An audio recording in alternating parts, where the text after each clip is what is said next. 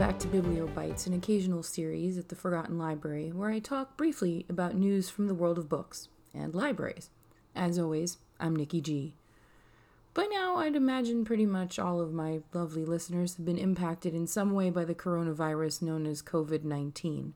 It's spreading rapidly, and yeah, it is pretty scary.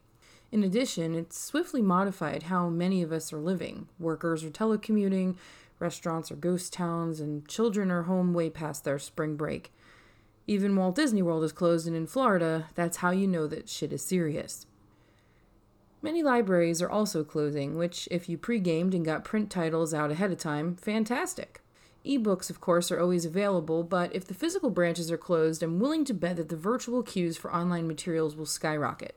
As of the time of this recording, I'm not aware of any ebook publisher changing the one checkout at a time policy. I believe that Hoopla items are the only exception to this, but I also know that not every library subscribes to Hoopla. So, if you're looking for other places to find books and other resources to peruse at any time, I have literally been preparing for this episode for years. My folder entitled Books, etc. in my browser's toolbar is extensive. Keep in mind that these are all free and legal resources, so the majority of this stuff is either out of copyright or under Creative Commons. I'll post all of these links onto the website as well as in the show notes. We'll start with all ages resources and then some educational helps for the kiddos stuck at home. The first set of these are what I like to call the supermarkets of ebooks. They're good places to start as they have good variety and thousands of titles. They're also dangerous, however, as you could easily spend hours browsing and downloading and end up in a rabbit hole with way too many books. Is there such a thing? Most of you have heard of Project Gutenberg, I'm sure, but we'll start there as it's the granddaddy of all ebook resources. Starting in 1971 with one man, Michael Hart, a mainframe computer at the University of Illinois, and the Declaration of Independence typed out painstakingly by hand, Project Gutenberg is now home to over 50,000 electronic texts, formatted for computers, electronic readers, and more. All of the material is in the public domain, with the exception of the self published side, and no longer in copyright in the United States. Each text is carefully edited and proofread by volunteers from all over the world, and if you have an interest in helping, you can, even if you only have five minutes a day. One of my favorite features of Project Gutenberg is the Top 100, where you can see trends in what's being downloaded by users in the past day, week, or month. The online books page, hosted by the University of Pennsylvania, is one of the oldest book repositories on the web. This site hosts links to millions of free books, as well as open access journals. You're sure to find something you like here. The majority of the books are English language, but there are also selections from other languages too. The special exhibits are a nice feature a celebration of women writers, banned books, and prize winning books, with handy links to items that are accessible from the site. One of my favorite areas of this site is the extensive list of serial archives. These are old magazines such as Atlantic Monthly and Ladies' Home Journal, as well as some that are more obscure, such as The Condor, which was an avian magazine. Each magazine has a page devoted to a timeline that lists where you might find archives and whether or not one can freely access them. HathiTrust, for example, has some archives that are accessible to everyone, but others are limited to search only due to copyright restrictions or only available to persons with a university affiliation. The Internet Archive has an entire section of their massive website devoted to over 12 million electronic books. You'll definitely find some out of print and rarities here, you can search for something in particular, or you can browse the subsections, such as Canadian libraries or Princeton Theological Seminary Library. Books can be read in your browser or downloaded in several different formats. Of course, the Internet Archive has many other interesting things, such as the Prelinger Film Archive, old time radio shows, and classic PC games. A person could probably spend the rest of their life on the archive and still not see everything, I'm betting. But these don't fit into the topic of this episode. If you would like a break from books, however, a look around the rest of the site is worth your time. For history buffs, the Open Education Database has a list of over 250 digital libraries and archives of state history in alphabetical order by the state in question. All are open access to the public and include things such as images, digitized maps, journals, and more. A brief description follows each link so that the user knows what they might find there. At the bottom of the page are some multi state resources, such as the National Archives, and Oyez, which provides access to thousands of hours of Supreme Court audio, the National Library of Medicine, and electronic book repositories, some of which I've already mentioned. And no, I didn't forget Google. but I've put it at the end of this little segment for a reason. While it can be used to find quite a few free and legal books, Google's not the best resource, and most of the books one can download are only in PDF format, which is pretty heavy space wise and harder to read on an e reader.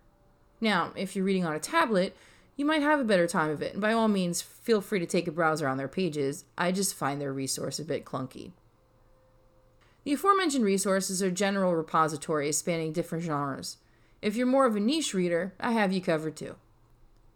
If you like pulp fiction, the publications, not the movie, the Pulp Magazine Project bills itself as an archive of all fiction pulpwood magazines from 1896 to 1946. All are in the public domain and include such beauties as I Confess and Weird Tales, which, if you're a Lovecraft fan, you're going to want to check out the latter. Most are available for download as a PDF, but some also can be seen in flipbook format. This is a small but growing collection, and it's worth the time to look. For old comics lovers among you, there's the Digital Comics Museum and Comic Book Plus. Now in its 10th year on the web, the Digital Comics Museum has public domain, free downloads of Golden Age comics, roughly late 1930s to 1950.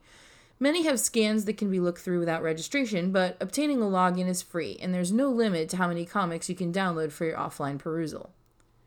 Comic Book Plus is a treasure trove of Golden as well as Silver Age comics. They also have some pulp magazines, old government pamphlets, and more. You can read anything you'd like online as a guest, but for downloading, you need to create a login. Comic Book Plus is where I get many of my comics for the full episodes of The Forgotten Library, by the way. It's a great resource. Interested in religion, mythology, or folklore? The Sacred Texts Archive probably has something for you then. The site hosts over 1,000 items that are either public domain or under copyright but redistributable free for your reading pleasure or scholarship. And now for one of my personal favorite categories food and cooking. Proudly hosted at Michigan State University, the Feeding America collection has over 75 cookbooks spanning the late 18th through the early 20th century. The project highlights what it considers the most influential cookbooks during that time span, from American Cookery by Amelia Simmons, which was the first cookbook published in America for Americans rather than a British reprint, to the burgeoning of domestic science, the Beecher sisters, and finally some international flavors Italian, Jewish, and Chinese, among others. Indiana University Purdue Libraries hosts Service Through Sponge Cake. This collection of nearly 90 items are mostly cookbooks published by community organizations such as 4 H. There are also some historic menus that have been scanned in, which are always good for a peek to see what was popular in fine dining at the time. Perhaps more of historical interest than actual cooking, although many of the materials have been adapted for modern kitchens, Gode Cookery houses medieval recipes of all stripes. The group also hosts historical feasts, and there's a section of the website devoted to recounting those events and meals. It's fascinating. They also have a YouTube channel if you'd prefer to devour more visually. The Oxford Symposium on Food and Cookery has been held every year since 1981. The papers presented at these symposia, prior to the most recent three years, are now available for free download. These are more scholarly offerings than cookbooks, but if you enjoy food history, a topic that's become increasingly popular in recent years, this will be an enjoyable find for you. It certainly was for me. Visually impaired listeners, or those that prefer audiobooks for other reasons, I've got some suggestions for you as well. The Internet Archive, mentioned earlier in this episode, also has a section for audiobooks and poetry. Many classics are available, and some are copied over from LibriVox, I'll mention in a minute, and Project Gutenberg. In addition, many of the ebook titles available in the regular catalog might also have a DAISY version if you have a reader or app that supports this format. LibriVox is the audiobook version of Project Gutenberg. Public domain titles read by an international cadre of volunteers. Each book is meticulously recorded and put together by a project manager who ensures the finished book is listenable. Then it's available for download to your computer or mobile device. There's over 11,000 items available, either through their own website or hosted at Internet Archive. Some of the previous resources I have mentioned do have items that some of your kids might read, but here's some resources just for them.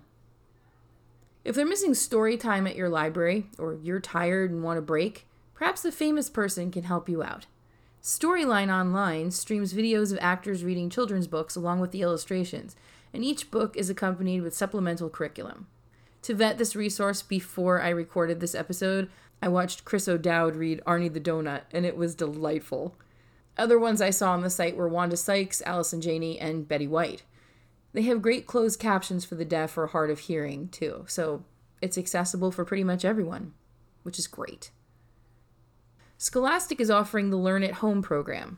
This free resource will provide 20 days of learning journeys, which are multimedia activities offering four lessons a day for up to three hours of instruction. The site is separated by grade level and has items for kindergarten up through middle school. For burgeoning science buffs in K through 5, Mystery Science has pulled some of their most popular lessons to share with parents and educators. Mini lessons are 15 to 30 minutes, while full lessons are 45 to 90 minutes and include some sort of hands on activity. No login or account is required unless you want access to more of the mini lessons, which are also available to parents for free. You just have to sign up for an account. And finally, a resource for either kids or adults. It's at the end because a friend shared it with me right before recording this episode. Travel and Leisure magazine posted an article in the last few days highlighting 12 museums that offer virtual tours of their offerings.